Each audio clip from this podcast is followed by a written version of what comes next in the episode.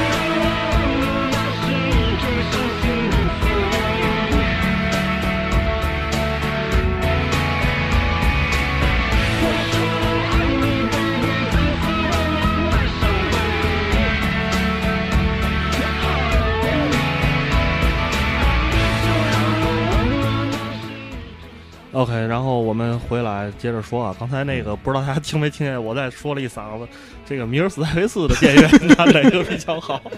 大家如果听见了，抱歉，这是我一次录音事故，因为没关话筒，经常录音事故，对所以无把所谓了。对对，这收收把这一身就收进来，嗯所以这就说回了这个，哎呀，到了我们这个年纪，一事无成啊，就你就容易对各种事情产生焦虑，对，没错。因为 怎么说呢？其实我，但是我后来仔细想了想，我觉得成功人士也焦虑，呃焦虑的更多。对，因为他得到的更多，就失去的就害怕，他害怕失去的，害怕失去的更多。做什么事儿都是有代价，对你像咱们可能还得不到那么多，所以你就天然 loser。哎，对啊，你想我都失去了，也失去不了什么，我的生活价值的总值也没超过十万块钱，对，就是十万块钱还可以再挣嘛，对吧？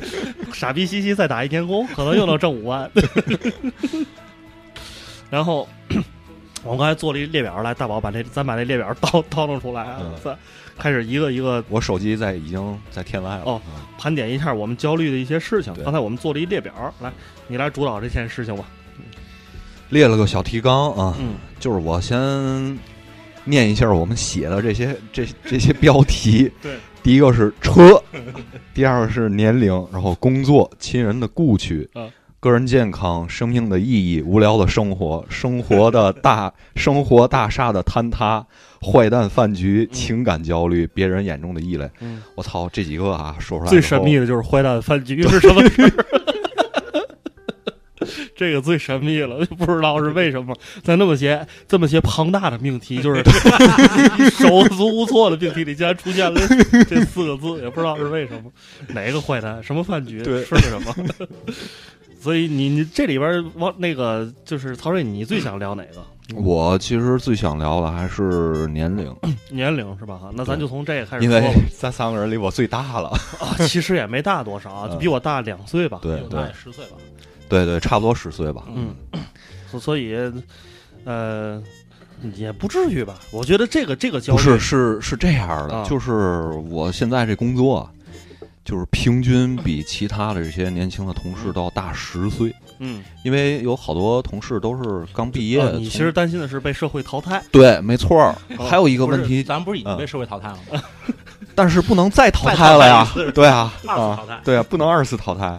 大王，你得离话筒稍微正一点好，好要不然声音收不进来。对好好好嗯，你接着说。然后还有一件事儿就是什么呢？我发现我最近这个胡子，还有这个鼻毛啊，都长得异常快，你知道吗？不是你，你得得等会儿啊！你这个就是一下就是把刚才那个特别不耐严。肃的那个，对特别严肃那东西，啊就是先先别说那个胡子鼻毛，这都是小事儿，这不叫事儿，淘汰才是大事儿呢对对，淘汰才是大事儿，你知道吧？因为是是这样的，就是呃，今年不是刚来的北京嘛，啊，之前的那个工作可能还没让我感觉到这个跟同事有这么大的年龄差距，因为之前呢在广告公司里的工作，好多你的同事什么都是跟你同龄的，嗯。但是到了新的这种互联网公司，你嗯。你就会发现年轻人实在太多了，还有这个就是他们的想法，他们接触的东西，包括每天看的、听的这些东西，跟你已经完全是感觉是两 两个世界的人了。我想起了许巍老师的一首歌叫《两天》，啊他们都比我美。而且你看我这现在这形象就是白发丛生，是吧？嗯，虽然是在广告公司里熬出来的这个白头发，活就像那个郑伊健演那中华英雄，华英雄，绝对命犯天煞孤无星，伴终老，孤独一生。孤独牙僧。所以这个事儿就让我感觉到，嗯，怎么说呢？有有确实有危机感，因为害怕跟不上这种年轻人的这种 这种思维方式也好，还有他们的生活方式也好，你你就逐渐感觉就会被淘汰了。嗯所以 对这个事儿我感触还是挺深的。嗯，嗯，我不知道你们两个是有没有这种这种这种感觉？就是是这样的，就是在我人生大大小小焦虑的事情里面嗯里边儿吧，这件事情是永恒存在的一个，嗯就是每天在。自己觉得开车的时候，我嗯。开车的时候特别爱想乱七八糟的事，因为只有那个时候你脑子相对静一些，啊，对。要，不被外事儿分神，只能专心的开车，只能堵车。只能对大大脑然后在疯狂的飞速的思考 嗯。一些也其实没什么意义的事儿。但是因为这个事儿呢，我经常焦虑，嗯。每天都焦虑。嗯。那我发现经常焦虑的事儿，就债多不愁，事多不咬，嗯。就时间长了你会发现，哎，习惯了，这是无无所谓了，知道吧？相对是相对是一些你偶尔焦虑的事情，会显得更举突出一点对，因为它就是它是一个短期的嘛，嗯短期如果你通你焦，因为你焦虑，你就得想法解决这件事情，嗯对吧？解决不了就变成长期焦虑，解决得了，它就是短期焦虑解决了，对，这事儿就就还好，是吧？大完了怎么看？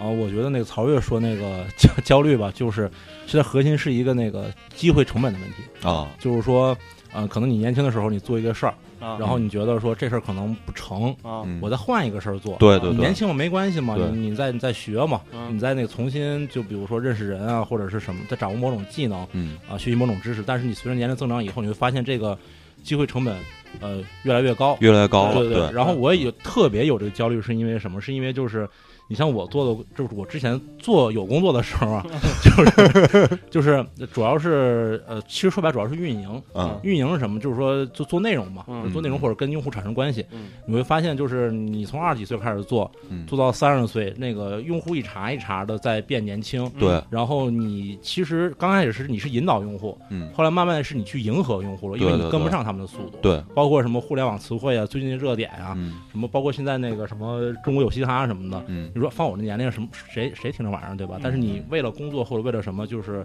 你要强迫自己强迫自己去跟上他们的节奏。但你要知道，你领跑和这个被别人带节奏是一个不一样的一种体验。对，没错就是你说白了，你的角色在改变，对就是因为你之前是哎我带着你玩儿，对现在是我操我得跟着他们玩儿，对，所以这个角色一变了之后，你肯定会给你而的这个且而且以前这样，以前是其实说白了，以前不是咱们带着别人玩，以前嗯是咱们比咱们比如七零后对带着咱们玩，对对对现在眼看着要咱们带着别人玩的时候，终于把你们带出来了，终于带出来了，时代变了。对 九零后开始带着咱们玩，对对对，没错 就是这种这种核心的一个一个一个一个焦虑吧嗯。对，其实我觉得这个，嗯，怎么说呢？我有时倒是有另外一种焦虑，但是同样一件事情，就另外一种焦焦虑的方式。就比如说，就是说，因为我觉得年人人随着年龄的越来越增加，随着你的阅历和经验越来越多吧，你可能看一个事物，它就会越来越深入，嗯你就能就就看就是刨去这些表面的一些一些事情，看到内内心更多的一些里边更多的一些事情。嗯比如说吧，这个时尚这件事情，就我小的时候吧，就你比如说，哎，这个李维斯嗯。或者这个 G Star 这些，嗯。就是你适合大学生或刚上班的这些 年轻人主，要是瘦的人，对，想想用这些 这些衣物是吧？嗯？然后你就觉得，哎，这些衣物表面上都挺好看的，也嗯挺那什么，但是你也不会知道它为什么设计成这样，嗯。它它为什么只是这样。的。嗯。然后随着你的经验越来越多，你就会了解了哦这些东西它为什么会这个东西会存在，啊。为什么有牛仔这东西，为什么有嗯什么那个军服这些东西。嗯。你了解这些东西之后呢，你就会那些觉得这个浮于表面的这些时尚的元素，看不上了，实际上就是一些消费陷阱，啊实际上就是一些消费陷阱。嗯而本质的东西呢，你一一个是受财力和这个你自己能力的限制，你追求不了；嗯另外一个呢，就是财力限制，没别限制。不，我觉得另外另外一个还有一个就是，呃，就这东西它不一定使用上，对，在在啊使用上它不一定符合现在的年代了，所以哦这东西你也没法追求了。对，你也被迫只能追求一个表面性的东西。你就最简单的，你就说拿车来讲嘛，咱刚才列那列表里，嗯第一个这个关于车这件事情，嗯对吧？我特别喜欢老车，嗯是吧？嗯然后我对我喜欢老车的一些工、一些设计感什么嗯什么，但是被现在你现在这个年代限制里，好多冬天没暖气，对吧？你坐车里凉，对对吧？一下雪，后视镜都是雪，嗯化不了，你就嗯拿小铲儿自己咔咔铲嗯，这些东西就限制你没法去去干这件事儿。然后话题有点说远了，嗯说回来就是，但是我就觉得有些事情你就不愿意去跟一些年轻人去掰他这思想，跟他去嗯抬这杠。嗯你觉得表面的东西好，那就好吧。嗯我也有这，我也从这岁数过来了，嗯，所以没有想跟你交流。哎，大了自己就明白了，就就 因为我也是大了才明白过来。待等待他们的成长是吧？对嗯对对对，是是嗯这样一种焦虑的方式。那我觉得这种可能有点自负啊，这种嗯焦虑方式可能有点自负，但是我觉得也是很多这个正常的这个上了一定年纪的大哥会有的一种方式，就不愿意跟小孩儿什么去斤斤计较，嗯比比自己年纪小，尤其小很多的人，就是去斤斤计较。嗯然后呢，这个有一种表达方式，前一段刘军跟我说了一个事儿，这种大哥就特别爱欺负小孩儿，哦你知道吧？嗯就是就是用用用那个用怎么说？用经验去碾压你，对就是他他在用能用一个经验或者是财富对对对对对对去去碾压碾压这个小孩儿，就这种其实就是欺负，说白了，你知道吗？就就是赤裸裸的欺负。嗯，但是大老大哥不欺负小孩，欺负谁啊？对啊，对对啊，我之前看那个 DC 在宣传的时候，宣传那个蝙蝠侠那电影的时候，嗯不有一个特别有趣儿的图吗？嗯呃，是蝙蝠侠，就是那个长得挺高的那大哥叫什么？本阿弗莱克，嗯啊哈他不是扮演那个蝙蝠侠那角色吗？嗯呃，他其中对那个另外那个 DC 的那个电影角色是是是谁我忘了。嗯。他说我有这些这些这些，嗯。然后蝙蝠侠最后跟他说我有钱，嗯。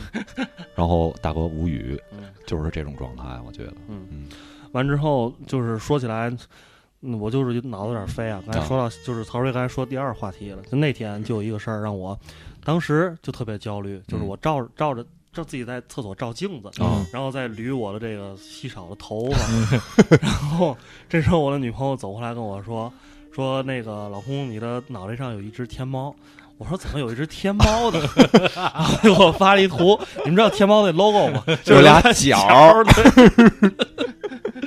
然后他发了一个图，就是有有几个就是好莱坞比较经典，比如小李，啊啊比比如这个裘德洛，啊这几个 年轻的时候都有小，年轻的时候都是头发丰满啊不是年轻的时候头发都往下长啊，对上了岁数以后头发都往后长，就往后背，你知道吗？鲁尼，都是这种典型。对啊，就是我最近也是感觉，刚才不是说了吗？这胡子每天刮，晚上刮完了，早上就长出来了。我操，巨快！而且我上回是跟哪个朋友说，我说哦，跟文宇，我们俩在讨论这个问题，就是说，我我就跟他说，我操，我这胡子天天得刮，然后天天得长，鼻毛也是长得巨快，这个可能就是身体衰老的一个标志，我觉得。所以，因为你什么焦虑呢？因为你没法控制它，嗯，就是你你对你自己的身体都无法控制。无法控制，你就是没钱，你知道吗？啊对对对有钱就有法控制了。对对对对确实是嗯，贫穷使我尴尬啊。没有，但我跟你说，安慰你们两个一下，就是一个是那个，就是小明说那个这个天猫的这个 这个事儿啊，就是那个好像说这个这个这个天猫这个这个造型啊，啊是是因为你这个雄性啊，荷尔蒙分泌的比较旺盛旺盛，哎，所以它才会那个。那个有这么一个天猫的这么一个一个造型，啊你看一般女孩很少有这种天猫造型，是是，对吧？然后那个，你比如说对 他没有没有没太多的有雄性荷尔对对对没有这个东 西。然后你这个，比如说胡子得刮呀，说明你新陈代谢快。哦你新陈代谢快，说明你年轻啊。嗯你这你老了以后，说老了是吧？你那个新陈代谢慢，哦到时候可能你就就就就嗯不怎么长长毛了，可能。哦对对对。但是你看那个小老鼠新陈代谢也快哈，对。心跳这么心跳这么快，是。生命周期短，我操。对呀、嗯，咱不说话了，那个咱下一个话题，下一个话题。听首歌，下一个话题，下一个话啊题，直接进入下一个话题。那就是那个这样，就我觉得那个大宝，你可以看一下你手机，咱仨，对你下一遍是大宝来选，就是你从这些话题里你哦选一个我你最想要选一个你我我先不是，我就选那个车的这个这个事儿，这是我写的。然后那个其实这跟年龄也有嗯。也有关系，嗯。就是我不是最近闲嘛，嗯。然后我没事我就翻 翻各种车，看车怎么想换车，嗯。哦。也没闲话就纯看。嗯。然后呢，就是但是我要把自己就是放到一个非常真实的场景里面嗯，去设想自己换什么车，要不这哦事儿没意思了，对吧？你得换东西，你得设置一个真实场景，说对对对，我得换一车，我什么时候开？我大概想是想越野呀，还是想那个在城市里开？嗯。我想花花多少钱？你必须在一个真实的场景下面。啊，然后当我试到真实的场景下面以后呢，我就发现一个焦虑的事儿，就是关于车的品牌溢价的问题。啊就比如对我来说吧，我觉得可能你买个什么什么本田、丰田啊，这个二十几万车呢，就是从生活成本到这个实用性来说呢，都非常的好，嗯都非常的好。嗯但是呢，您开一日本车呀，嗯，您从宝马换本田了，对啊，啊你知道那种感受吗？就是很焦虑。对对对对您从宝马换本田了，嗯然后呢，由此衍生的这一个问题是什么呢？就是说，呃，比如说你你们咱们二十多岁的时候，或者是二十出头的时候，这事儿还不能编瞎话。啊你比如说我，我这就是我这拿一 iPhone，对过两天我拿一安卓，就可以说我这 iPhone 丢了。对啊最近我就随便买一个先对用着。对对对对你不能把车丢了，你不是我我这宝马丢了，掉 掉掉问掉河里了掉，厕所里了，我现在对付用用掉厕所里了，对吧？你不能你不能编瞎话啊，对吧？然后呢，然后就有品牌溢价的问题，就是说，比如咱们二十多岁的时候呢，嗯、你你干点什么事儿啊，都是呃都会有人喜欢你，嗯都会有小女孩喜欢你，比如你弹一吉他，嗯弹的也不太好，但是也有人喜欢你。嗯你写一东西，你写的不太好呢，也有人喜欢你。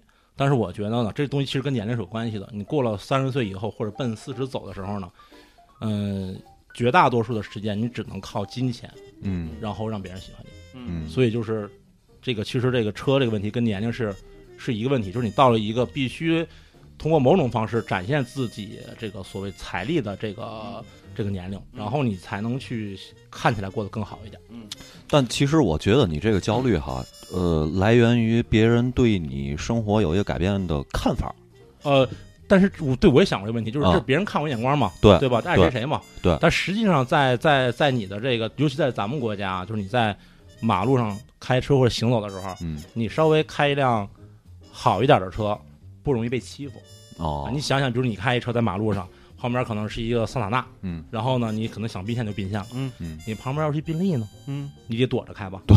是吧？没人欺负你。然嗯。后包括之前我们那个我原来同事嗯有有三个老板同事，嗯。然后呢，这个呃呃比较有钱了，嗯。这三个同四个同事啊，这个其中一个同事买了一个别墅，嗯。哦。剩剩下三个人呢去他们家看他去，然后这三个人呢，两个人买的是保时捷卡宴，啊。大概七十到一百万，啊。还有一哥们儿呢买的是这个大众进口不是大众进口途锐，啊哦，这车呢其实也是个大几十万接近一百万的车，嗯。对对对，对吧？这啊。基本是一个嗯。一个级别的车，对对对。但是呢，他不去那小区吗？啊，卡宴咵过去了，卡宴咔过去了，到他这个大众这儿，途锐啊保安给拦下来了。嗯他说：“你你你是干什么的？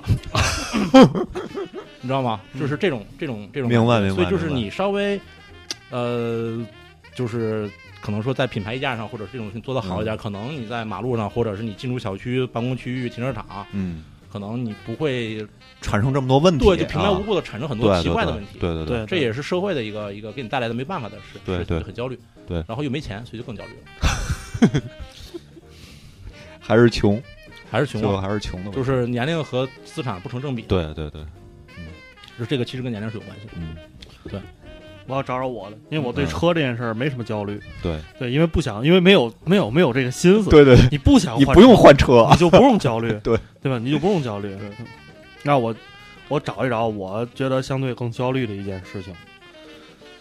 呃，这个说说这个别人眼中的异类吧。我记得哦这是我想的，然后也也是我比较焦虑的一件事情。这这事情是怎么回一回事儿呢？就是，其实我觉得就是我们生活在这个这个这个国家啊、中国我们都是中国人，生活在中国，就你呃嗯追求个性也好，还是你追求稳定的安逸的生活也好，你都到最后你都会趋向趋同一件事情。就我觉得，就中国这个老祖宗百年总结出来几百年、几上千年、嗯，几千年，不对，应该是几千年，上下五千年嘛嘛，，总结出来这些道理，终究是有用的。嗯中庸这词，你你说你有时候我就特别焦虑自己嗯变得中庸，嗯，又焦虑自己了，因为不中庸容易给自己的生活和带出来很多问题，带出来很多问题。因为在中国呀，始终就是说，如果你不想在这个弄。处于这个风口浪尖的弄潮儿，你不想嗯做这种角色，嗯你想过得舒服安逸一点，其实中庸是一个很小很好的办法。对，没错，无论在工作上，在社会上，在跟别人打交道上，嗯中庸都是很好的一个办法，嗯也是一个你基本可以不用过脑子，不用走大脑，你就最容易达成的一件事情。嗯但是，一旦你有自己有一些想法，不想变得中庸，或者嗯不想让别人察觉到你的中庸这种，尤其是这种故意装出来的中庸，哦就更让人别人察觉出来，就觉得更傻逼，你知道吧？嗯所以这就容易。有一个就是让自己经常去焦虑的事情，然后这件事情会渗透在你生活中，呃，处事中所有的一些细细节的一些事情。嗯但是我现在你让我 现在愣想吧，我想不出来什么太好的例子。但我想知道你们俩对于这件事情怎么看？嗯，我觉得就是我对你说的这个中庸没有太大的概念，嗯是因为我可能一直以来就是这样一人，啊就是我不去太愿意，就是怎么说呢，呃，尤其在生活中嗯和这个工作中，不太去愿意用自己的这种思维方式和这个呃生活方式去要求别人。嗯所以就是，也就是说白了，别人该做什么事儿做什么事儿，对我来说没有任何影响。就是我是这这么一个态度，能明白吗？啊，明白，就是、啊。就活得比较自我呗，对。相对相对更自我一些。对嗯。就是我不用我的这个价值观去要求别人，这就给我省了很多事儿，明白。对吧？那这么说吧，啊，比如说吧，嗯。那个前一段时间嗯。中秋节、国庆节，嗯，这个呢单位呢发这个月饼，福利，嗯，月饼太普通了，月饼嗯。没人想要，嗯。普通人也不想要，没人嗯。腻歪那个。我们只发月饼，就是 比如说吧，一人可能发你，哎，公公司这样准备了那个二二十条烟，中秋节打算发一下，公司凡是抽烟的男性，你可以过来领取。啊然后你又抽烟，嗯但是你就觉得吧，我去领这个烟吧，你说你在公司也三十多岁一人了，对对吧？你又不是二十多岁小孩儿，人可能十几岁 刚毕业小孩儿，人去领这烟去，新鲜没有人会嗯对你侧目或者什么的。你说你一个三十多岁一大哥，嗯你在公司跟人一帮小孩儿排队去领这烟去，嗯但是呢，可是你想，哎，这烟领完之后呢，确实自己能抽一段，人家还挺喜欢的，嗯。就这种类似于这种时候。如果是我的话，我就不会去领，啊，就是因为我觉得抽烟的话，你自己买就 OK 了，就是哦我没有必要去怎么说呢？就就是为了拿着烟而拿着烟，你明白吗？嗯。就是因为这是一个很容易解决的问题，嗯，所以我觉得短期焦虑，就是对我造不成影响，嗯所以我不会对这件事儿去产生焦虑了就。也行，就是你同事拿完之后你再蹭也一样。对，其实是一样的，那就是。还能增加你一个 social 的机会。那我觉得这个就是我这个例子举的不好，导致这个话题没有没有进行下去。啊嗯你可以说，我觉得你说太太细节了。比如嗯说啊，对什么是异类啊？就是那个曹睿结婚了，嗯，对，但是咱俩没结婚。嗯然后呢，正常来说呢，就是可能三十多，呃，早应该该成家了孩子可能都都嗯都都应该都微博骂街了，都该。然后呢，尤其是比如说我回东北，我的高中同学，嗯如果他高中或者大学毕业以后没离开这个东北的话，那他嗯很早就结婚了。嗯那所以呢，就是我每次回家呢，包括应该你是你大多数人就是回家以后，你会发现就是 跟你的身边的大多数人相比呢，你就是一个异类。嗯，对，没错，第一，你没结婚；嗯第二，你没打算结婚；嗯第三，你压根就不打算结婚。嗯。而且如果家长想给你介绍个对象，你还嗯。急，所以嗯这就是一个一类，就可能会就是这个没有办法不不被别人影响，就是总会有人说你，总会有人跟你叨叨。对大宝举这个例子就是比较具体，就是比比比较形象了，是。因为是可能我的这个感触应该是最深的，因为我也是结完婚，然后没有小孩儿，嗯。但是我身边的这些同学，尤其是前两天我小学同学找着我了，然后我一看他孩子呢都已经开始上学了，嗯所以我就是对这个事儿感觉还是挺恐慌的。嗯，我也不是不喜欢小孩儿，但是我真是不希望孩子出生在出出生在这个国家。不是这事儿是这样，就是。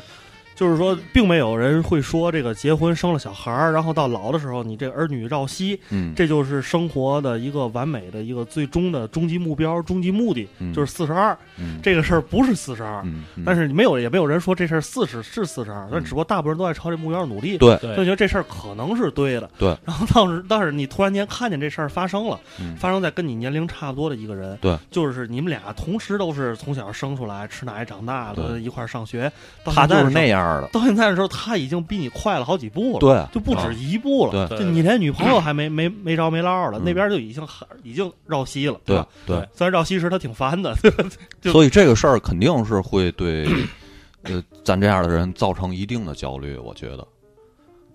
肯定会。对对，而且永永远就是就是，尤其是长辈啊，或者是长就是长辈，其实还好啊，主要是长辈的同事和朋友。啊，没错，对，就是就撒逼吧，你知道吗？就是你管得着吗？就永远有人在为你操心操心，啊，然后操操心，然后呢就就问这个事儿，然后就是其实你在他们眼中就是一个异类，你在他们眼中就是一个可能有病或者心里有病的人，或者是怎么样那么一个人，因为他们觉得所有人这么干，就是咱们国家有一个传统啊，就是如果所有人都干这件事儿，嗯，你不干，你肯定有问题，对，你明白这种感觉吧？就是像我爸之前那些同事，就知道我结结完婚之后，然后我爸的同事他见着这些同事，虽然他现在退休了，嗯，但是也会跟之前的同事有交流什么的。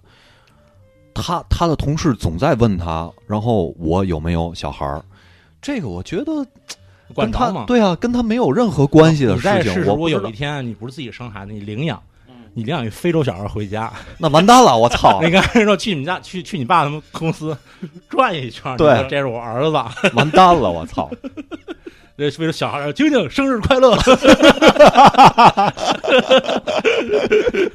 这个这个就完蛋了，我跟你说。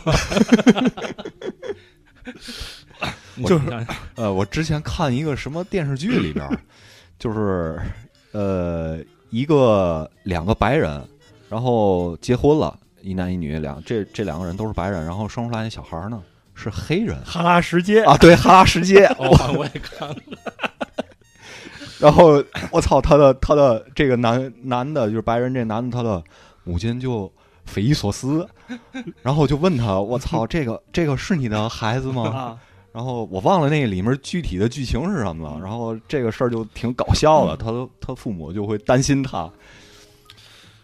这就我说点具体的吧，嗯具体一个行为一个例证就是，我我不知道你们俩有没有，我微信里还有那种同学群，你知道吧？嗯这同学群里吧，你真是随着年龄的长大，因为你跟他们生活的差距越来越大，对就真是你在这群里都说不说不上话了。对，你没就你没法说话你。前几年吧，你比如说 人家秀一个，我们俩团购嗯买了一个去新马泰旅游的一个一个一个团体的票，啊一，千多。嗯你可能当时你想，我操傻逼，你妈你们还团体，这我们都自由行对吧？啊这你们这旅游，我们这旅行，嗯你还能这样跟人家稍微琢磨琢磨，嗯然后你可以给他一些建议，你跟他说，哎，你知道有东西叫 Airbnb 吗？啊那个住特别便宜，比你们住这种酒店跟团便宜哎便宜，然后也好玩儿。嗯什么的这那，你可以推荐一些，他觉得挺靠谱的。嗯俩人还能坐那儿四四有十无聊。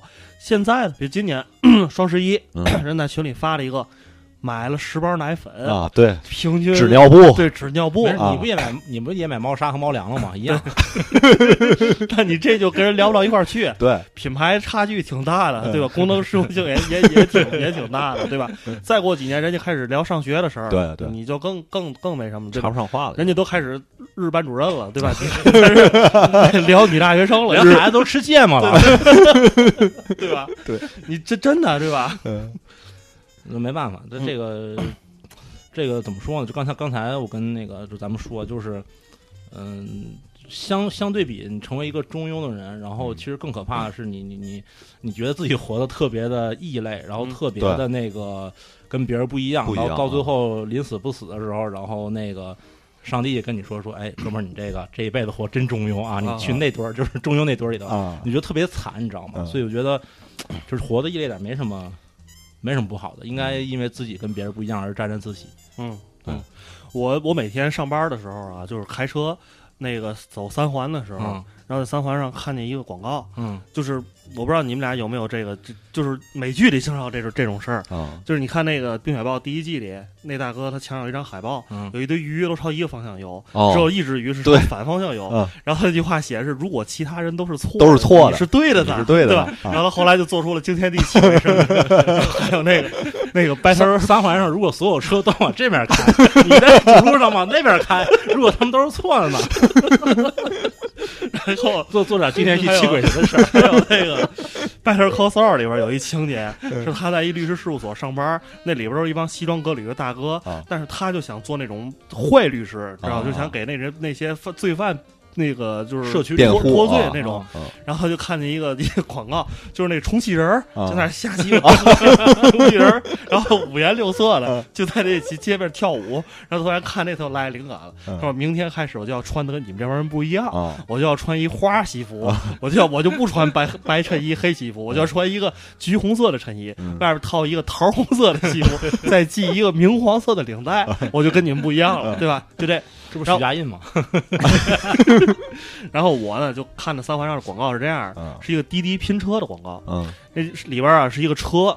车上的人给布置成一个有点像热带雨林一样，就车里有好多绿植嗯植物，嗯然后呢，哦，我说长虹桥那个是吧？对对对对对，然后那个广告上写的是，与其什么特立独行，嗯不如拼车同行。哦 然后呢，这个就我每天上班时，我到那广告那儿时，哎，正好到那块儿堵，就 是给你时间让你去看这个，啊就跟那香港那个到所有目的地那那啊那一样，就给你时间让你去看那你那。不是堵，你就是逆行了。然后我就我就看着那个，我就看着那广告，就每天我当我看这广告时，我都会想起一些事儿，嗯就在想我每天也拼车，嗯对吧？然后你拼车的时候，你跟你拼车那人，就你你有时你坐前面，他坐后边，嗯你也不知道他长什么样然后我就会揣测这人从哪儿上的，嗯到什么目的地下。嗯比如说下午一两点钟了，我是去上班去，啊对吧？我知道我自己去上班去，他是干嘛去？他是干嘛去对的？就是他就看起来挺普通一人，他三点多从十里河打车到到那个到哪儿？我想想啊，到双井儿那块儿嗯下了。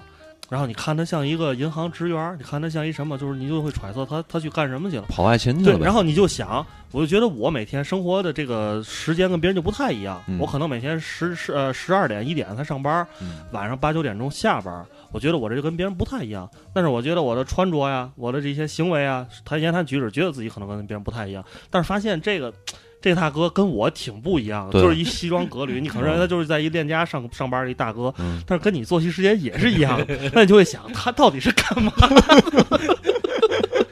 你就会产生了深深的思考。他他可能是别的唱片公司的，我觉得啊，你还是不忙，对，工作没那么忙。不是啊，我你拼车的时候，你在上面还想工作的事儿是吗？对我也会想，我也会想对对，但只不过有时候你不想工作的事儿时，你你就容易对，开小差。对，嗯我们没没没拼过车。没有就没拼过车吧。对，嗯，咱听首歌听首歌吧。啊，你们你们俩有什么要点的歌？最近比较烦吧？我觉得这个就是很能反映咱们三个人现在的状态。最我觉得近三十年都比较烦。对，烦了三十多年了，我操，这这么多那个随便找一个我觉得就行。因因合作方内容该歌版权被下架，这就是我们现在做的在做的事情，对，我操，所有的都被下架了，太牛逼了，是吗？虾米上有吗？没有一个能放的。我找找虾米吧，啊，虾米刚才应该能放，是吗？对也不知道这个这首歌的是是哪个唱片公司的。嗯滚石的呀，滚石呢？虾米应该有，肯定是滚石的呀。虾米应该有滚石二十年，哎，出来了吗？出来吗，摇了摇了摇。啊行，好，听会儿歌啊。行，一会儿儿我们回来啊。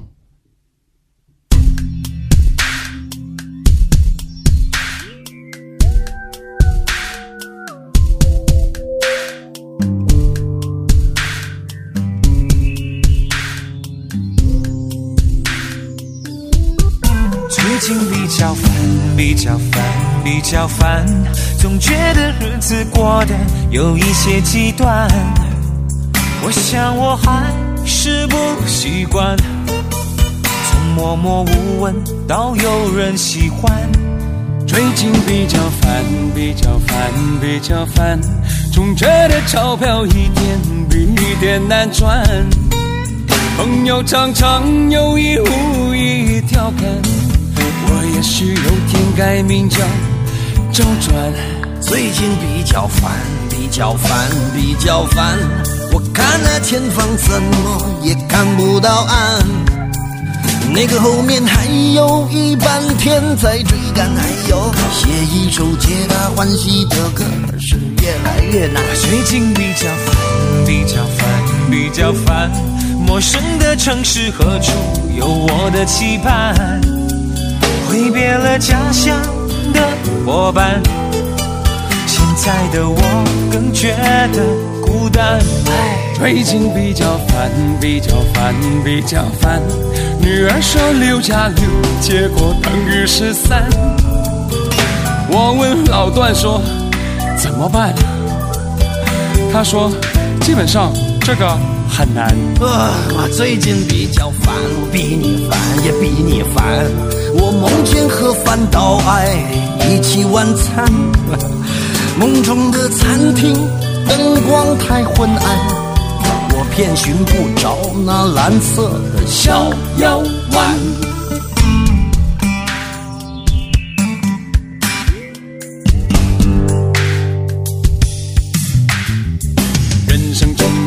永远的麻烦，太太每天嫌我回家太晚，女友妈妈嫌我长得寒酸。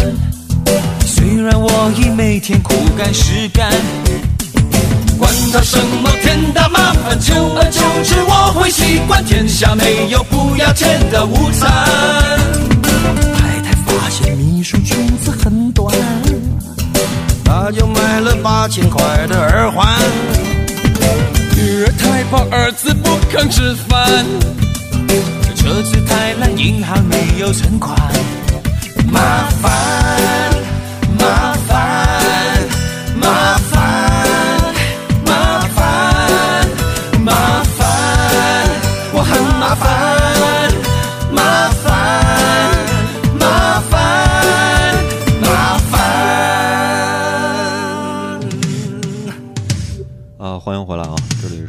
面电台，我是曹睿。然后今天我们请到了赵大宝，一块儿聊一聊这个关于你最近都为什么事儿焦虑的问题。嗯刚才这首歌最近比较烦，我大概想了想，是我上初中还是高中的时候听的。嗯，当时应该肯定是没法理解这三个人为什么烦？对为什么烦，但是咱到了现在这个年纪了，终于明白他们所烦的这些事儿。到这年龄就是焦虑本人，对对，免费性交，明语录。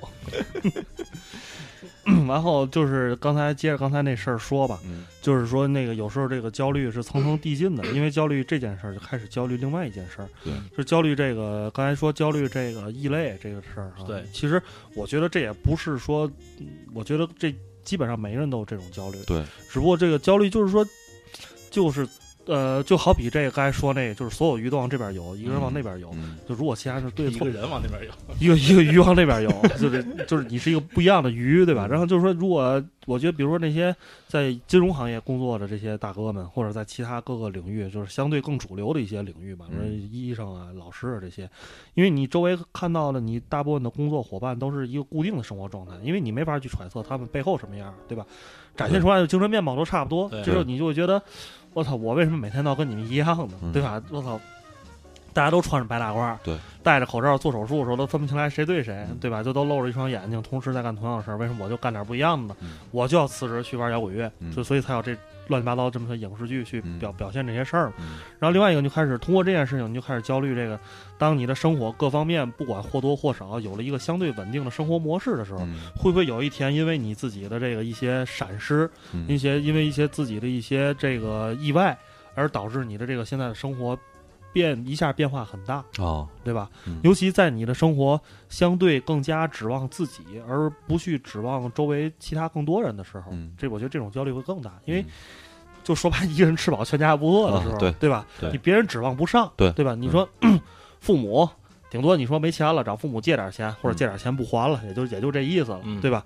别人你说你女朋友也没有，儿女也没更更没有，对对吧？你这么这么这么大年纪了，朋友也就顶多请你吃两顿饭，帮你渡渡难关什么的。但是你最终能指望的还是自己呀、是吧？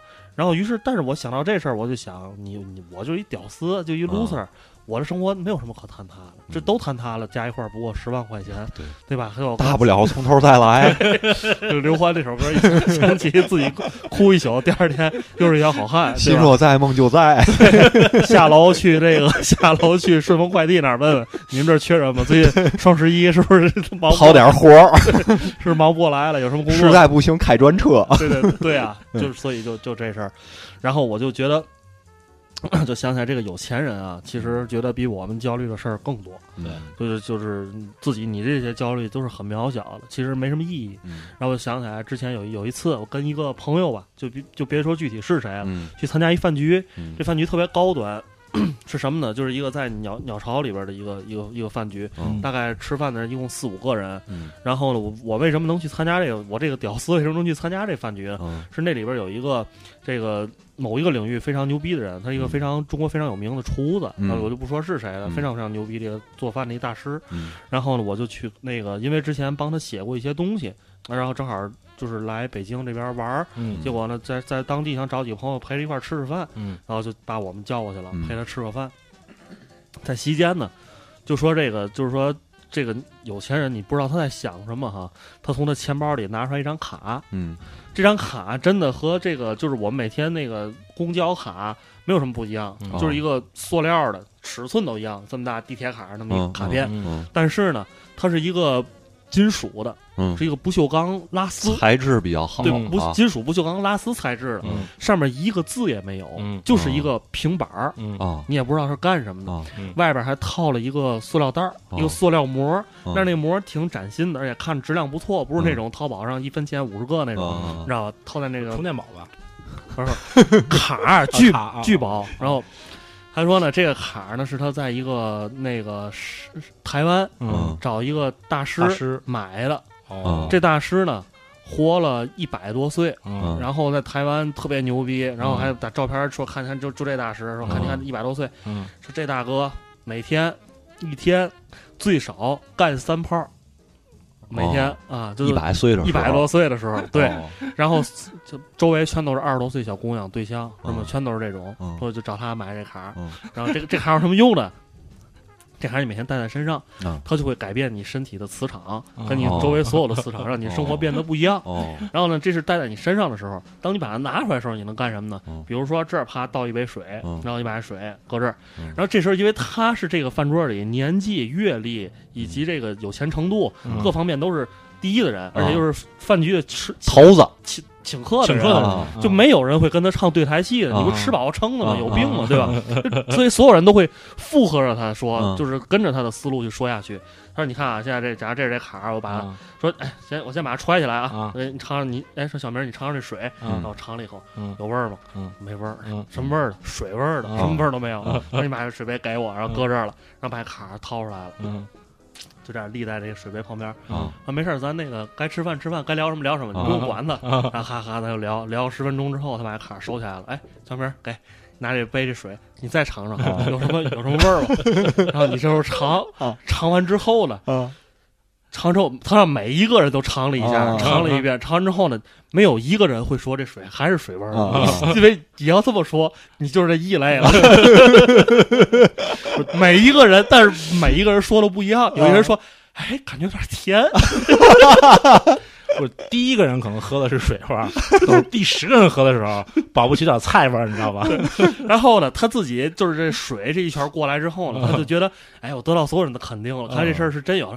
但是他还其实就你这个这个心态就能表达出来，他自己其实在心里也是不自信。按理说，他那水你们喝的不一样吧？嗯我把这卡收起来了，啊你们得问我这卡哪儿买的什么？啊他发现没有人问他啊，于是他就进行了第二轮实验啊。正好桌上有一盘黄瓜，然后哦，桌上没有黄瓜啊。那边跟服务员说：“服务员，收来给我们这桌上一盘黄瓜。”啊！服务员也挺奇怪的，因为那上面是我们吃的菜都是什么鹅肝啊，什么那个菜谱上没有这就是道菜，什么，比如说什么珍稀的鱼类啊，都是这种。然后说给我们来盘黄瓜，然后说这是那个，然后师服务员赶紧把菜单拿过来，说就是海什么折皮拌黄瓜、海参拌黄瓜，你要哪个？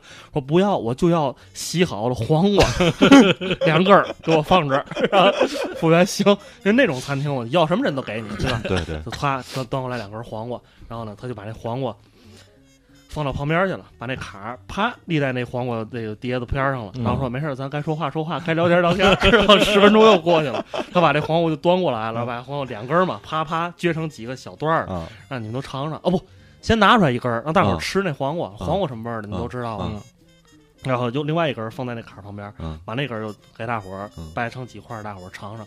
那黄瓜说：“你们这觉得黄瓜有什么不一样吗？”嗯我说，然后这时候有一位女性，嗯就是饭桌上一位女性，因为就是也是这个看来也是美食圈里边比较善于这个善于怎么说呢？善于发善于发 发现美的这种啊工作者，可以发挥想象力。对对对对对，啊然后就是用那种我操非常的那个兴高采烈的那神情跟他说。我操！我从来没吃过这么好吃的黄瓜，然后这时候不光好吃还好用。对，我操！说这黄瓜真是太牛逼了。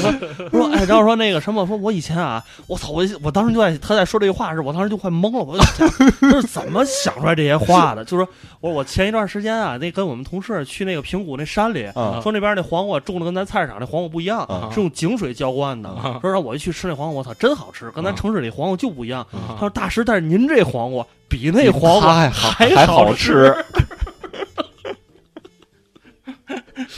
我就惊了，当时我操，啊我就觉得，然后我跟我另外一个朋友，我因为我们俩人去的，嗯就是因为你们俩人认识嘛，所以你们俩人有一些眼神交流，对不对？觉得这件事情非常不可思议，但是又得又得绷着，太难受了，真太难受了。对，然后就以后就对于这种饭局，就是就能不去则不去，我觉得我这这太难受了，就这你说白了，发表一个不太一样的观点，我操，你就完蛋了，是吧？其实也谈不上完蛋，啊，只不过就是有点尴尬。有点尴对，尬。尴尬了。嗯，嗯，对，是的。确实是。嗯嗯，但最后你也不知道那个卡在哪儿买的是吧？没有人问，有人问吗？没有没有人，没有。人问。那说了最牛逼的大姐也没问，说您这卡您怎么买的？这给我来一联系方式，我加下微信，然后看是 微商说：“呸，这是买的吗？这是请回来的。对请回来的，对，就这一张卡，还他妈八毛。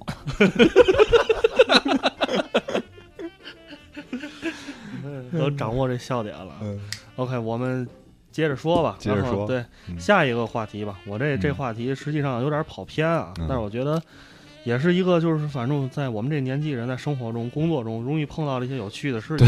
嗯，刚才你们还说哪个了？工作哦，工作是吧？哈，工作，我先说说吧，嗯就是因为之前一直干广告干了十年，然后到现在从今年的上半年开始转行了，因为也是觉得迫不得已，在天津再干广告的话，我觉得也没什么太大的长进了，说白了，然后。换完了，进入一个互联网公司，你就会发现跟以前的这种工作的模式特别不一样。因为之前的公司还算比较小，嗯所以你干点儿什么事儿的话，执行起来比较还算比较简单。嗯因为大公司有大公司的好处，也有坏处；小公司有小公司的好处和坏处。呃，但是当我到了大公司之后，我就会发现，我操，这一件事儿你要做起来的话，完全不像在小公司，非常麻烦。对，非常非常麻烦。嗯你就包括很简单的一个事情，你请假。我之前在小公司的话，可能跟总监打个招呼，可能今天有点事儿什么的，就就不用来了啊。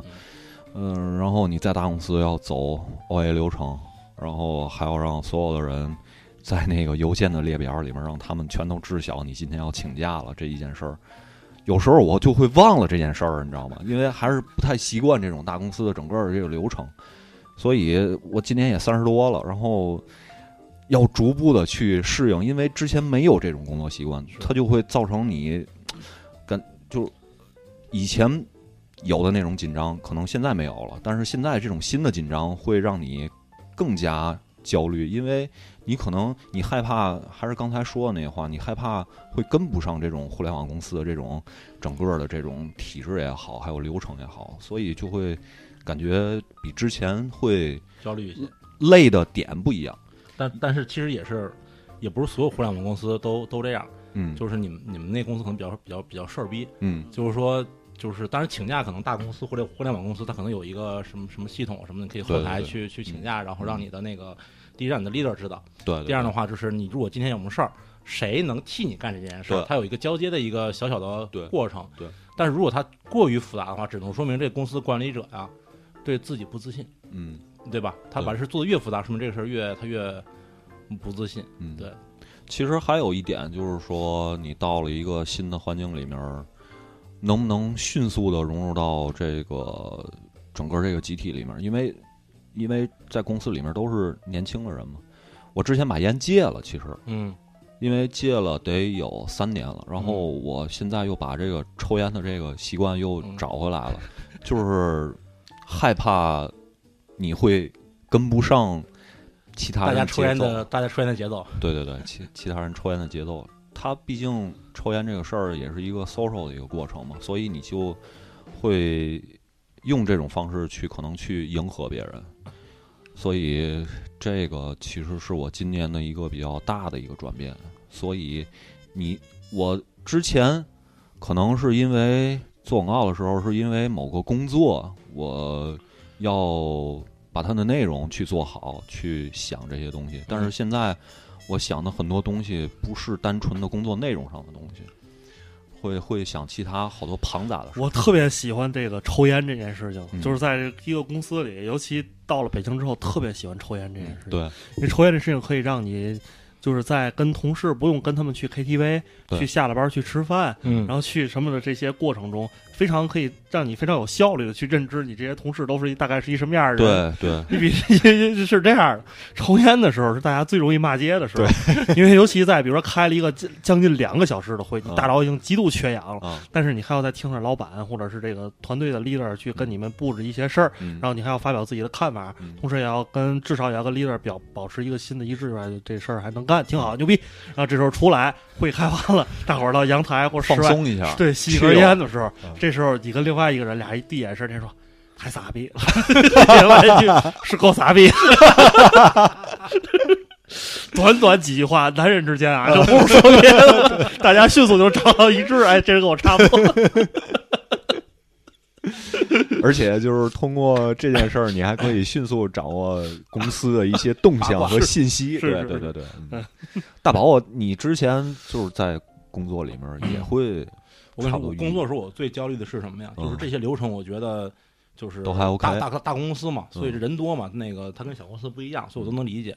我最焦虑的是在工作里面是什么环节？团建，啊团建是我最焦虑的，哦。就是这个，尤其是那个不知道从哪年开始，不知道是谁他妈想出这主意啊，叫什么拓展训练？你你们是的。经历过吗？对对。叫拓展，对。去那个以前我们也有。北京郊区拓展，啊，对，然后 就是你去，就不知道从哪年开始，只要只要你去一个公司，嗯你作为新员工，啊你就必须参加这个公司的培训啊，嗯然后拓展训练必须参加拓展训练。啊然后我有一年那会儿我在我想我在哪儿？那会儿我是在那个那个那个 体体育总局的时候，哦我们去那个那个郊区拓展，啊什么项目呢？就是 野地 CS，你知道吗？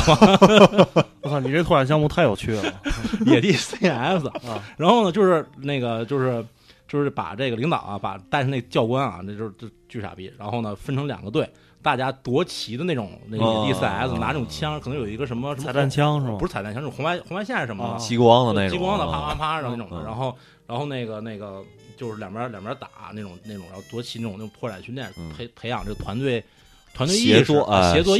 意识啊，然后我呢他枪嘛，对吧？我这性格呢是这样的，我说这么着，我说我来一狙击手，哦你知道吗？这是他一个一堆土坑什么的，哦我就猫在土坑上猫着，你知道吗？然后我就猫一身土，你知道那种感觉吗？就是他妈又他妈热，然后又他妈干，然后大家所有人都在这跑，然后地面上全是土，然后我在坑上坑里趴着，我从趴了一个半小时，我才发现那枪根本就射不了那么远，你知道吗？没法实现狙击的根功能，本就实实现不了狙击的梦想，你知道吗？然后就这个还好，但总有那种什么什么墙有一个什么高的台阶，你站上去，嗯然后你背对着大家，嗯然后你从顶上往下倒，底下人接着你，啊，还有还有跳水嘛，这不跳水，就对对对，反正就是有好多这种这种这种奇怪的这种团建的这种这个活动嗯，拓展的活动，然后呢，就是让你培养团队意识，嗯让你学习公司价值观，大家喊一起的口号，我觉得这个是最傻逼的，我真的是接受不了，嗯嗯就是特别傻逼。这个事情，我觉得你之前那彩蛋枪，你就阿弥陀佛了啊。你的节目简直太精彩了。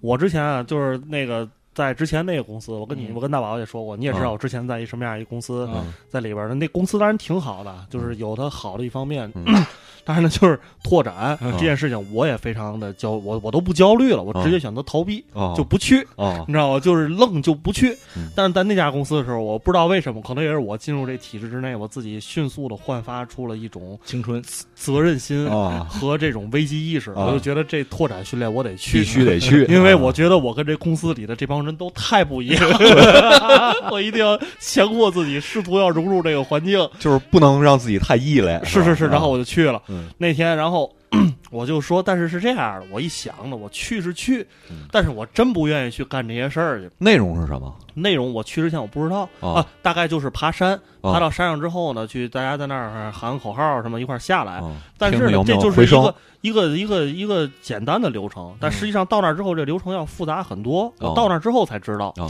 然后到那儿之后呢就去了。去之后，但是我特别讨厌爬山，嗯而且我也不想跟这帮同事一块儿爬山。嗯我想这事儿我就这么办，实际上我还是在逃避。嗯我就说呀，我感冒了。哦我说我感冒了之后呢，这样呢，我就可以跟，但是我还去了，哦这样领导觉得我操，你感冒了你还来都了，来了啊你太牛逼了，嗯对吧？而且早上起来五点多就集合，哦我就去了。哦但是到那之后呢，我只能在车上待着，哦我也我也爬不了山，我什么也干不了，我只能嗯在车上待着，在车窗里 看着你们这个爬山团建，然后就到那儿，到那儿之后呢，到时候到了山脚下，嗯人说说那个都下车吧，大伙儿，你觉得操你感冒了，你爬不了山，但是你还不能下车透呼吸呼吸新鲜空气，我们就跟着下来，下来之后开始分组，嗯。分组的时候呢，就给我也分了一个组，这组干什么呢？今天啊的那个这个是这拓展训练是这样的，大家呀要分成，比如一百个人，分成二十个组，一组五个人，嗯。你们扮演一个原始部落，啊。一帮野人，然后呢，这个呢，在一个迅速非常元谋人。短的时期内，你们要有自己的三三个东西，一个是你们的队旗，啊。野人的这个原始部落的旗子，哦还有原始部落的这个一种舞蹈，嗯就是你们在一块儿跳的一种舞蹈。嗯然后还有一个你们原始部落要选出来一个酋长，嗯然后给你们一些非常简陋的彩笔啊、什么彩纸啊什么，你们要给这酋长做一个装饰，让他跟别人不一样。然后还要给每个人发一个类似于虎皮裙儿这种东西，孙悟空，对然后就各自开始装扮，装扮之后呢，还要研究一个舞蹈，然后就是你们要。因为他给你很短时间，五分钟之内就要上出来这，所以你先商量不出来是不是像样舞蹈。但是你跟这五个人在一块儿，你就不能拖别人后腿，就是你要带着羞耻感，然后跟这五个人一块儿给剩下的一百九十五个人跳一个非常傻逼的，然后如此往复，每一组人都要这么干，你知道吧？然后这个。还有大家再画一个对齐什么的，然后我在这儿为了突出一下自己的存在感，但是又不愿意参与这件事情的时候，我就选了一个特别简单的、特别那个又又没有存在感那件事。我说你们舞蹈你们商量，这个这个的酋长你们来选，选完之后你们装饰酋长，我负责画这对齐，然后我就负责画这个这个对齐，就非常简单的一一个这个这样的流程。就是，然后我就觉得这个拓展训练这件事情吧。实在是，就是我跟大宝的看法一样，就实在我不知道为什么这世界上要有这种东西诞生，这种东西存在。对，就是，而且他是从某一年，哎，你们你参加过吗？参加过呀。你们拓展训练是什么呀？之前在广告公司的时候，咱俩同在的那个广告公司，不是就去过吗？嗯。拓展去十渡。嗯。然后。那我就选择逃避了，没去。到我我我我去了，但是到那儿就走一走那种。吊桥，嗯，具体也没干什么，然后在那个竹筏上面做一些简单的这个泼水的游戏，然后我没参加。我操，你们的突然训练都这么幸福是吗？对啊，就是之前那个 JVL 那公司弄的嘛。嗯，但是我其其实我也说白了，我就是去那儿热一下玩一圈，也就是这意思。我也很讨厌这种。拓展训练，所谓拓展训练，还有一次不是军训吗？我不知道一个公司为什么会有军训这种项目。我操！乒乓球队都军训呢，太牛逼了！我上学时的军训我可能还能理解，但是到了一个公司之后军训，你说大茫茫的，所有的人手里都有活儿，他他妈的非得军训，我操！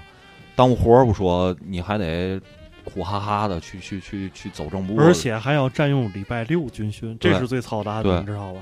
嗯我就不明白为什么，可能你在工作日里让我干别的，我都认了。对，让我去军训，至少我今天不用写稿，我认了。我我想一下，其其实这个是一体现那个就是 HR 部门的这个存在傻逼程度，存在感。嗯，就是你想，他其实平时可能除了比如说招聘啊，然后离职啊、办入职啊等等等等这些，看起来没有什么大事儿，你知道吧？但是每年你做一次拓展训练呢。从选拓展第三方供应商到选地儿到组织到怎么怎么着，能把他们显出来，实现自己的价值。对对，实现自己的价值。嗯，那这个事儿呢，最终还是以一个什么目标？就是必须大家都觉得特别尴尬、特别羞耻，才达到了这个拓展的目的。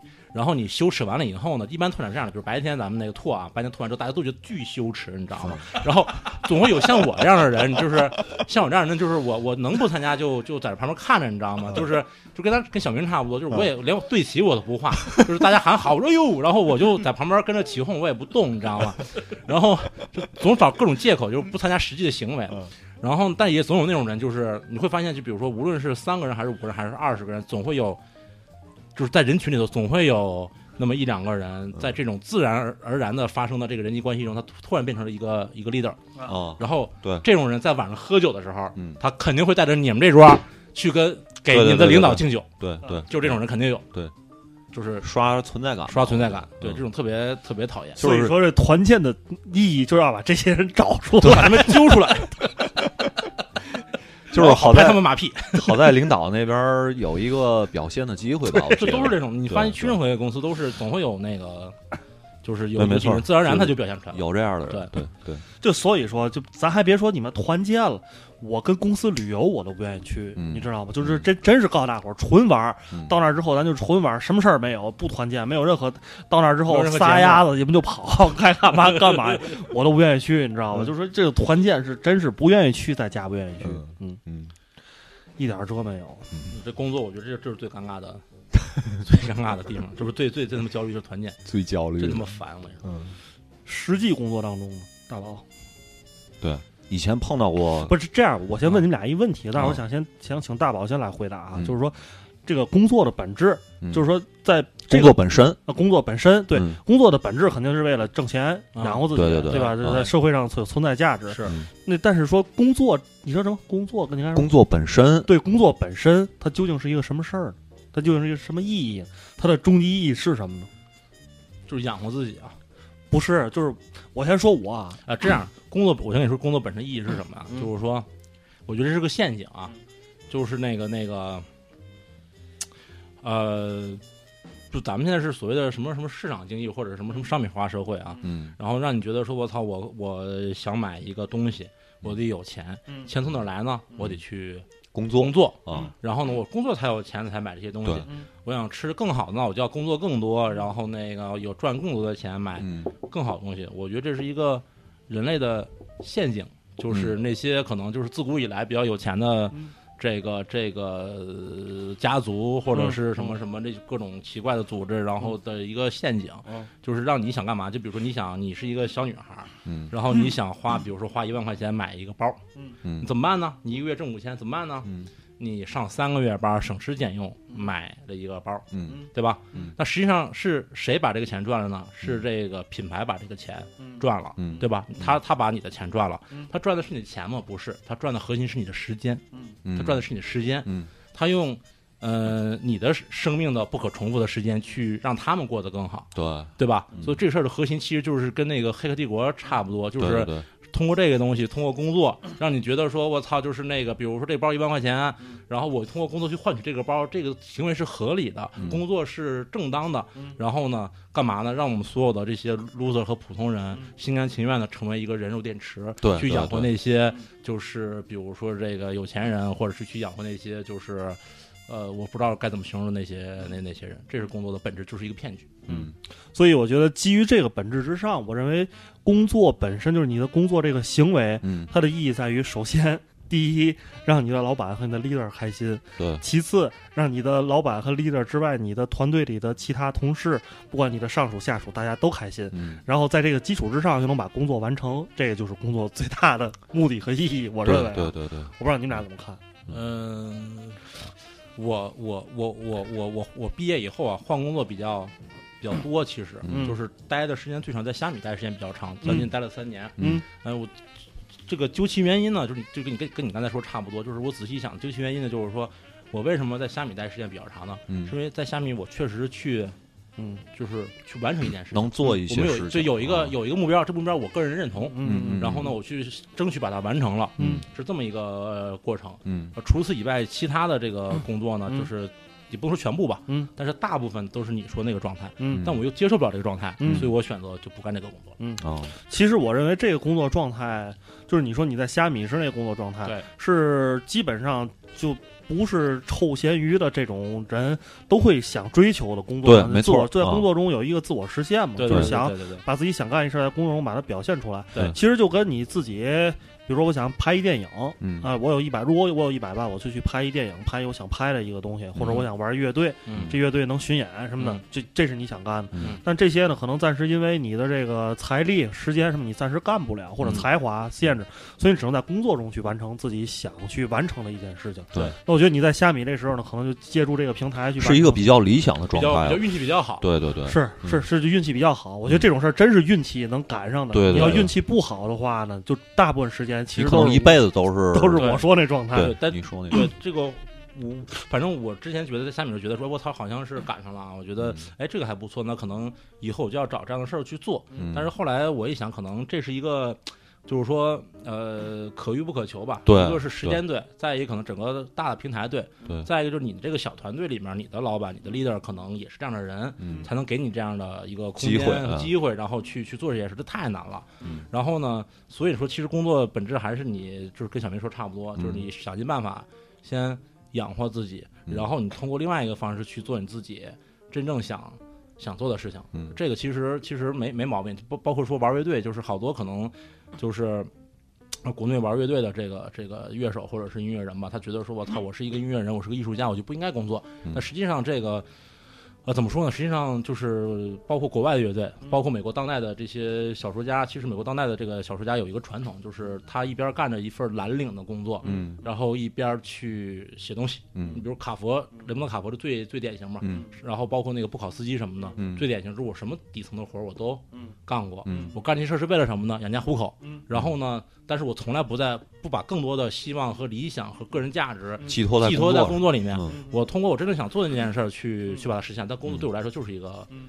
一个养家糊口的方式吧，呃一个一个一个一个方式吧。但可能相对来说呢，在国外呢，这个方式更简单一些，因为它有个最低工资标准。对你比如说我一个小时可能赚，我不知道，比如说一个小时可能赚十美元，假设说嗯，那我一天我就工作可能六个小时，可能不用八个小时，六个小时嗯赚的这些钱足够我在我所在的城市租一个房子，嗯活得还比较体面。嗯然后虽然没车没房没奢侈品，但是我可以这么活下去。嗯然后剩下的十八个小时，除了睡觉以外，我可以跟朋友玩儿，可以去实现自己的事儿。嗯但是在咱们国家，在至少在北京，嗯你会发现，就是你虽然想说我把工作这个只是为了养活自己，但是每天除了工作以外，所剩给你的时间和精力就变得超级有限了，对，对对，就基本上这时候就变得非常非常难了。这个其实也是跟它整个社会的发展的速度有关系，我觉得，因为现在咱们这儿怎么说呢，还处在一个就是发展特别快速的这么一个阶段，所以你呃，在当下的这个社会，人是没法摆脱这种状态的，呃所以我觉得没办法，只能是只能是这个其。实又回到刚才那个小明说那个异类的嗯。问题了，就是我认识两个两个朋友，就是一个一个男孩儿和一个女孩儿，这个女孩儿是我朋友，比较熟，然后她跟那个男的结婚了，然后呢，他们俩就是怎么着，就是我我想象中那种比较比较比较理想的状态，就是。呃，这个这个她老公呢，这男孩呢有一个工作，嗯。在某一个互联网公司有一个工作，嗯。然后这个女孩呢，就是呃之前也有工作，但后来开始做淘宝店，我不知道她赚多少，但应该不会特别特别多那样。嗯。然后呢，就是他们平时干嘛呢？就是一个人上班，一个人卖淘宝。嗯然后呢，这是他们的这个赖以生存的方式。嗯除此以外，他们把所有的精力全部放在做音乐上。哦然后每就是也不会去说我要买奢侈品，也不会说我要去那个干嘛干嘛，也不买车，也不买什么什么的。然后呢，他们把剩下所有的精力全部用在做音乐上。嗯。而做音乐这件事情，他们做的还不是这种，就是比如流行啊、民谣、嘻哈，就是做的比较偏实验，不是能变现的音乐，不是能变现的音乐，啊。但是他们就是，甚至说可能他们的那个就是所谓的音乐基本音乐理论或者音乐基础也不是特别好，嗯。但是他从我认识认识他们开始到现在过去将近十年的时间，他们就一直在。一直在坚持就觉得就是也，我觉得不是坚持，坚持你不想干这件事，你还要干才是坚持。嗯他们就一直在做这件事情，然后啊也不希望就是说也不把说这个音乐上的回报看得多么的重要，但是啊只是一直在做这件事儿。嗯这个就是一个特别了不起的一个一个生活状态。生活方式，一个生活方式但是你在生活中能遇到另外一个人跟你一样，然后自己又能抵抗住整个社会给你的这个群体的潜意识，是一件特别特别难的事儿。对，我操，这说的不就是前面电台吗？这个这个这个事情和闲牌电台最大的本质区别是在于，咱们是在坚持啊。人家是不是在坚持啊？人家是喜欢，对也不能说在比较理想。相对掺杂了一些坚持的杂质在里面。人家那事儿可能比较纯粹，对吧？但是咱们这几个懒逼还要互相督促一下，该录 该录节目了啊，没节目了啊！这我觉得这是最大本质的这个区别，对对对，是吧？嗯，这个 因为是尬聊啊，因为是什么呢？因为我觉得这个归根结底啊，就是说，可能这个大宝我不知道能不能算作这个这个行列里，但是我觉得最近的生活状态应该能算这个行列里，就是在我跟曹睿等等我们周围这一圈人里边，工作、生活嗯之外。电台这一摊事儿，嗯把这些时间都刨去之外，自己还要给自己留一个非常充分的时间，用来懈怠和歇着。我就是纯懈怠和歇着，就是不是说了吗？就是这个下午三点起床，然后这个撒么撒么这儿，撒么撒么那儿，然后差不多七八点以后，我的一些朋友下班了，嗯。十二点开始玩王者荣耀，然后玩王者荣耀遇到遇到肯定会遇到傻逼啊，嗯。气得睡不着，然后就特别丧，特别报复社会的，就是你这么傻逼，我比你还傻逼的那么玩，玩到第二天早上八点，然后就这样已经持续了一段时间了。嗯，对，我 特别享受这样的生活。是我我 我跟你说，我比你们还 还卑鄙，还还可憎。我每天每时每刻都在不停的思考一件事儿，啊就是如何过一种不劳而获的生活，你知道吗？就是买彩票这，不是那个是已经付诸行动了，就已经想明白了，我这辈子只能靠这事儿，我是不劳而获，然后开始付诸行动，朝这目标努力。就我还没想出来了，你知道吗？就我还处于思考思考的状态。不劳而获嗯没什么办法，买彩票吧。我试过，啊我试过，然后不太行，不太行。之前买买什么彩票什么的，就是是什么状态？就比如我可能每两年会想起来一次，说这个、嗯这个我得买一个彩票，嗯然后我去买了，然后我买那期呢，连一等奖和二等奖都没有，嗯就是我一就是完全赚不到。就，但我可以教你个办法，嗯嗯就比如说你觉得你想自己不劳而获，想发财，嗯嗯然后但是呢，就是暂时没什么办法嘛，对吧？有什么好 有什么好的办法呢？就是我刚毕业的时候，在一个国企上班，嗯他们每天每周四下午他们都开那种就是周会，你知道吧？嗯而且周会不是说一个大礼堂全是人，那没关系，嗯就一小屋五六个人，嗯领导在你对面坐着，什么都干不了，啊对吧？你什么都干不了。然后我就干嘛呢？我在那坐着，拿个本儿，拿个笔，在那个本儿上画，在本上写，假装在记领导说的话。实际上我在干嘛呢？我在想象自己要中了五百万该怎么花。然后呢，然后呢，我跟你说，我特别严谨啊，因为因为你中五百万以后呢，你要交百分之二十的这个个人所得税，所以呢，其实到手是四百万，对不对？我想说，操，四百万怎么花？像那是零七年啊，四百万可不少了。零七年四百万是怎么花呢？啊，我干这怎么着怎么着怎么着？我操，想完了一圈，四百万花没了。我一看，我操，会还没结束呢，这他妈怎么办？我想说，我操，我买了两处，就是一千万，扣出去百分之二十个人所得税呢，剩多少呢？剩他妈八百万，这回给我花了吧？我开始想，我操，八百万怎么花？哇哇，想想想，记本上就记本上，你知道吗？因为领导看着你，记本上记完了，然后你写上之后，你就记忆特别深刻，你知道吗？写啊，写完了，写完之后啊，领导说啊，行，今天会就到这儿吧，这差不多下午就是五六点快下班了，这开四个小时会啊，下午五点下班了。我回到工位上，我的感觉就是，我操，这八百万我已经花出去了，好他妈开心啊！就是你可以试试，还挺好，还挺好。我就那我都那我那我可以这么说，我觉得我其实可以想想我年终奖怎么花，就已经够我想十分钟的了。对对对沉浸式体验，对体验体验。现在先别想，开会时再想啊。对对对，嗯。咱今天时间是已经差不多了，我操！嗯咱虽然瞎聊瞎胡聊，对，就已经聊了一个多小时了。然后，嗯，咱后边还要再继续聊吗？呃，我觉得可以接吧，可以，可以结吧，是吧？对，可以结。OK，那咱这期节目就先到这儿吧。嗯因为，但是这期节目有点遗憾，就是因为大宝没说太多，主要对对对主要听我在说，对所以这就是今天的节目。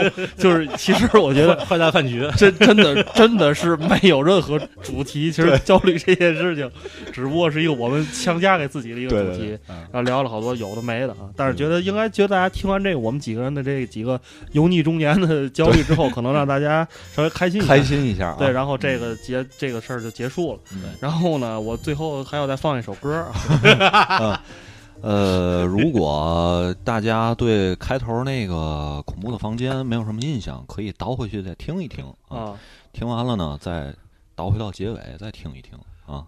哎，我怎么找不着那首歌了呢 pa passing by 吧，是吗歌叫对，？P A S S I N G，嗯，在在那个哪上面呢？虾米虾米虾米是吧？哦，我找着了，啊，是有吧？是这个吗？你听一下。哎，怎么没声音？我我听一下啊。这个它卡了，然后它它得它得重新计算一下。啊，就是这，就是这。啊啊，我们节目结束了啊。OK 谢谢大家。以后还会找大宝过来继续做节目的啊好。嗯，这样，拜拜。拜拜。